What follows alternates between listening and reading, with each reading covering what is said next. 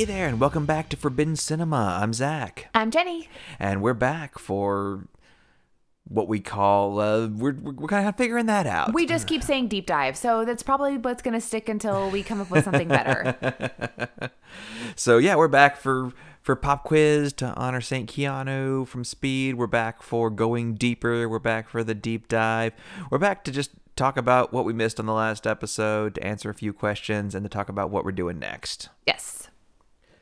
So I guess the first thing that we're going to look into is what about Nancy's hair uh, had to do with Rogue from the X Men, and what I have learned from that is looking back at the history of 1990s comic book characters is really hard and it makes my head hurt and I don't want to do it anymore. There's movie continuity, there's television continuity, there's cartoon continuity, there is continuity from comic books. So basically, screw it. Uh, maybe it was in about 2000. She always had a gray streak, but it didn't look anything like the gray streak on Nancy, so screw it. Whatever. It Uh, had to have been earlier than that because 2000 is too late for 2000 me. is Anna Paquin and the X Men movie. If you go back and look at what I think what you're thinking of, the iconic 1990s cartoon Yes, series watched the based on the Claremont uh, X Men series, uh, she's just really got kind of a huge poof going on. That's that's gray on top. There really is no streak. It's kind it's a streak enough. It, it, it's reminiscent enough that someone who has big hair, it's kind of reddish, and she's got this southern accent, and she comes in and, and tries to save the day. She's there's a little homage in some sort of way, whether someone was realized it or not. That hairstyle was born in 1993, so that was much after this. That hairstyle, big That- hair has lived forever. That hairstyle on Rogue was born in 1993 with X Men 1. Big hair lives forever. Okay. so Jenny did say that the central theme of this film was parents just don't understand. Right. Which I didn't even, when we were talking about it, make a reference back to the fact that you had talked about Fresh Prince uh, and the Nightmare on My Street conversation. So yeah, so both parents don't understand and Nightmare on My Street were both singles from DJ Jazzy Jeff and the Fresh Princes. He's the DJ, I'm the rapper album.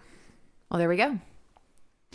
So moving on into the very first thing we even mentioned with this was that my best friend in third grade showed up wearing an airbrush T-shirt with Freddy Krueger on it. I really felt like it was a missed opportunity to talk about the prevalence of airbrushing during this time. So we grew up, and this is probably even later, but we grew up together in a religious church community. That's how we met as children, as teenagers, and we would make an a yearly um Pilgrimage to Pilgrimage, Panama yes. City Beach. no no no well that too And to Gatlinburg, to Tennessee. gatlinburg gatlinburg is specifically the pilgrimage that i'm referencing and so for those of you who are not familiar with gatlinburg it is a strip of a city if you want to call it that. Um, the patron saint is dolly parton. She pretty much runs the place and We have learned that to be canonized in Catholicism, you do have to have two posthumous miracles.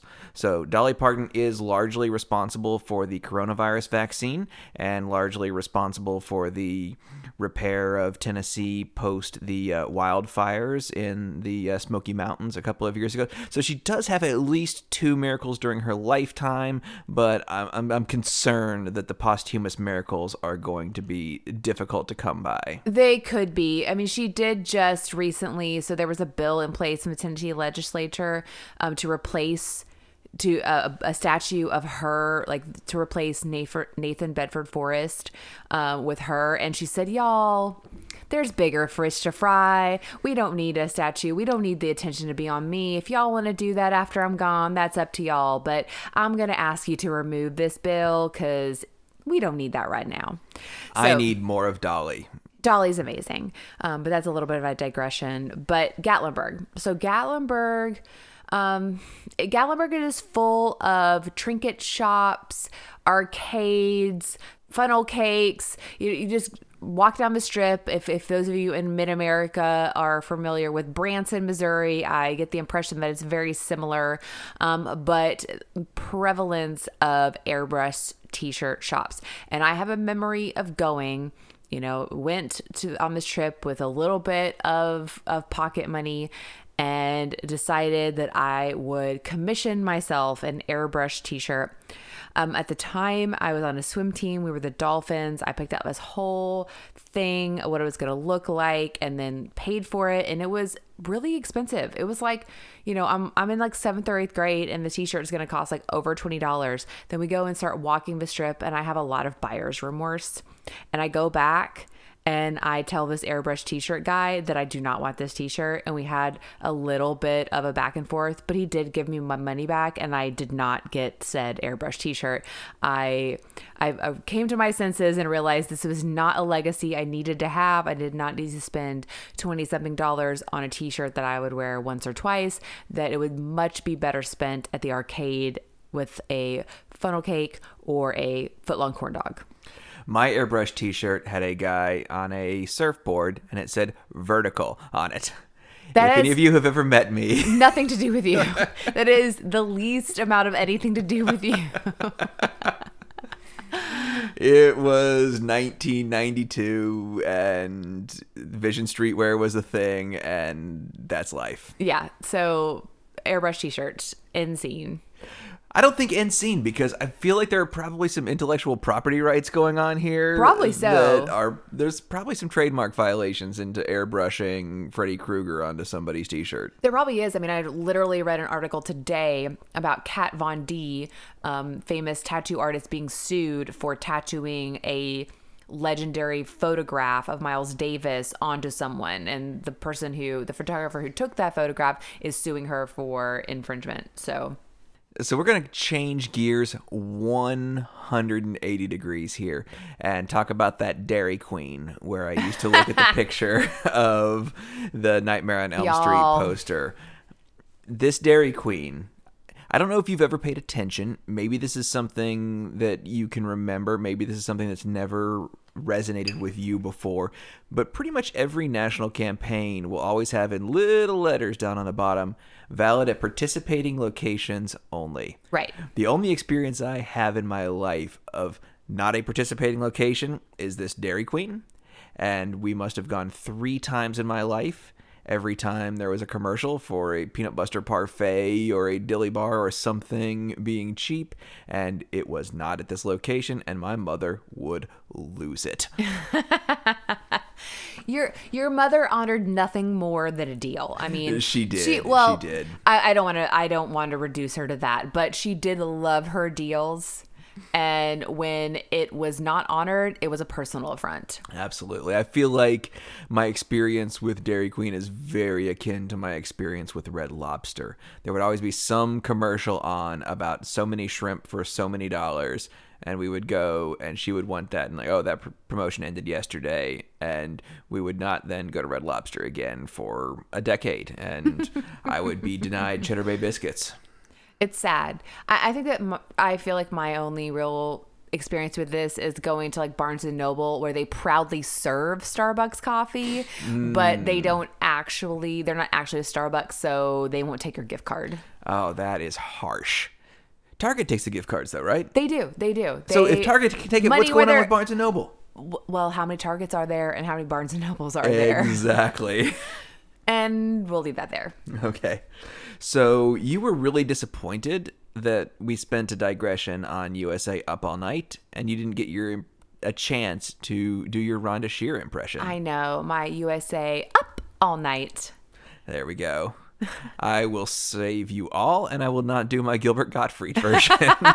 No, no, no one needs that. Uh, the next thing that we were thinking about listening back to the episode was the difference between being 12 and being 40 and what exactly you get out of a movie like this. Does that change anything for you? doesn't change anything for me. I mean, I, I probably thought this was gross at 12 and I thought it was gross at 40.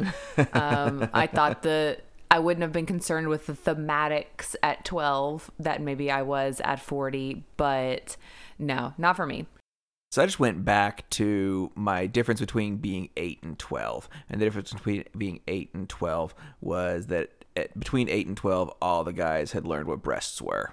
And then I think of 12 to 40 and breasts. And things are very different at 40 than they were at 12. And I feel like I really missed an opportunity for this to be formidable. I don't think I'm going to look back at this and think, those breasts, those are the ones I remember. Those are the ones that made me a man. Those are the ones that, that changed my life. Do And- you have a moment like that? do you really want me to get into it? I don't think they see uh, eyebrow raises, raises here. I think at 40 and being with the same person for almost half of my life, there are some formidable moments. and they are not on a television screen. Okay, okay. Uh, so we also were talking about Larry Lawrence Fishburne. We were wondering when exactly he became Lawrence, when he stopped being Larry. Right. I mean, I kind of thought it was a move into legitimacy. I think you did the research, and Lawrence was begat um, during the classic um, Tina Turner "What's Love Got to Do with It," and I guess love had everything to do with it. Larry Fishburne died in Boys in the Hood, Uh, and Lawrence Fishburne rose from the ashes as Ike Turner. Do with that as you will. yeah, that's a, that's a big, big change. We also had some questions about nurses and when they stopped wearing their hats. So it turns out that nurses often wore hats into the mid 80s. This may not have been a complete fetish thing. This could have actually been what a nurse was wearing at the time. We discovered that uh, nurses' hats really kind of went out about the time that scrubs came into fashion. So, do you think it was more about like what their roles were? Like, if they had like a truly like patient and uh, surgery or, you know, more aggressive type of um, relationship with the patient, or whether they were kind of in reception? For someone that wears a lab coat a lot, I think that the reason that you're in white is because it's easy to bleach. Right. And maybe we shouldn't get too into that because there's some some grossness there. Right. But I don't imagine that those hats really hold up to being washed or bleached in any kind of way. I, I think the hat just kind of held on for a while. Just it was iconic. I think well they had their their white dresses. Right. And so the hat just kind of stayed. And I think when the when this when the dress went, all of a sudden everybody realized the hat doesn't make much sense. The hat doesn't go no with scrubs. It doesn't the hat doesn't go with with scrubs with Care Bears on them. No, not at all. So you wanted to tell a little bit of your story about our experience. We had an actor in this film who we felt they wanted a Corey so bad for, and you wanted to talk a little bit about your experience with an actual Corey. That's true. I did. So it's been I don't know five years maybe ago that we went to a midnight viewing of Lost Boys, and I guess at the same time that they had planned this at the local kind of independent um, theater had planned this event. Um, there was also a convention in town where Corey Feldman was going to be um, presenting or just there to sign autographs. So he was there to he didn't really kind of open the movie i guess i mean the movie was full of as we sat there and waited um, lots of old ads lots of the pay per call cor- talk to a corey um, phone call commercials so th- but then he comes in full sunglass it's a midnight movie he's wearing sunglasses he comes in through like He is dressed like Michael Jackson, flocked by all of his felled angels. Yeah, I, I, it was really kind of tragic. He comes in through the exit door. This is right after or right before they play his music video for his song called Millennium in at the very very early it's 2005 it might be 2010 it could be even 2012 so millennium is not really a song that you need uh 10 to 15 years after the year 2000 And he is really going hard on his being the new Hugh Hefner at the time. Yeah. And was either on something or experiencing a bit of a manic episode. But it was it was great to see him. He looked good, but it was it was tough to watch. He to he, watch. he has aged well. Um, that could be part of like just being kind of a, a small person. I don't know if there, there's some sort of some aspect of that. You just like stay small and stay like kind of ageless. But he was he did seem like he was on speed. but he ran with it. His handlers were trying to handle his Q and A, and he just grabbed the mic and just went into the audience and completely went off script. He So gave it the he full really, Feldman He was hugging girls and taking selfies Whether with they people. wanted it or not, it's questionable. It's questionable. But he went. Every girl there wanted to be hugged by a Corey. I, I didn't. I was okay. I was fine. Um, I was fine to be a spectator of the full Feld. Okay, okay. So then we went into my thinking that at eight years old I would have not been able to handle the concept of a thong, and um, knowing that I believe my first experience with a thong was Weekend with Bernie's, and we did look up that that was at least one year after. So, so Okay. I, I'm I'm very confident that while I don't know if I was capable of handling a thong at, at that time, that when I first did experience it, that at least it wasn't that early. And then, thank goodness, it was about four years later in 1994 when My Father the Hero came out, and that just has all sort of Katherine Heigl teenage thong problems in in teenage brains at the time. I'm completely unaware of that. Uh, my sister was in love with that movie, and Katherine Heigl is 16, and yeah, it, it's. I was 15 or 16, so it, it's probably not weird, but boy, it's complicated. She, th- we hear she's complicated. Um, so the last thing we really have down here on our list of talking points is we're talking about Jesse Spano, Elizabeth Berkley, and her overacting, and we're sure that some of you are just screaming, screaming, screaming at your radios right now, at your phones. Why are you not going to do Showgirls? And we hear you, we understand, but we're gonna save. We've already done Paul Verhoeven movie. We're gonna save Showgirls for something special. It's not gonna be an episode four kind of situation. Right. So stay tuned. It'll be there for sure. Um, it's it's a crazy ride, and we are going to take it. Um, but hang with us. We think that probably this next episode we're gonna stay in the realm of movies that were a little outside the realm for us, um, and jump into romancing the stone. This is a movie where we're going to break open a new category of movies that were on a VHS tape with other movies that you were allowed to watch. Right. So I don't know if anyone else's parents, my dad specifically, would tape movies off of TV, and the collection would not always be cohesive. There would definitely be this movie right before uh, um, a movie. I think it was My Fair Lady. I think I'll, I'll, I'll double check that. And the next time at my parents' house, I will go into the closet that is full of VHSs. They're all still there and see if we can find the listing. I feel like sure. we had Lady and the Tramp, followed by Animal House, followed by Top Gun. That seems even more of a crazy ride. And we'll definitely at some point in this get into having a screener. I don't know if you're familiar with a screener at all, but a screener is back in the day, the VHS would be sent out to people that owned video stores. And this would have about an hour of trailers, a movie, and about another hour of trailers. And so dad would bring home all of these screeners and just tape movies off of TV onto them. And so we did have our Star Trek 5 stopped and then about 20 minutes into Stripped to Kill Part 2.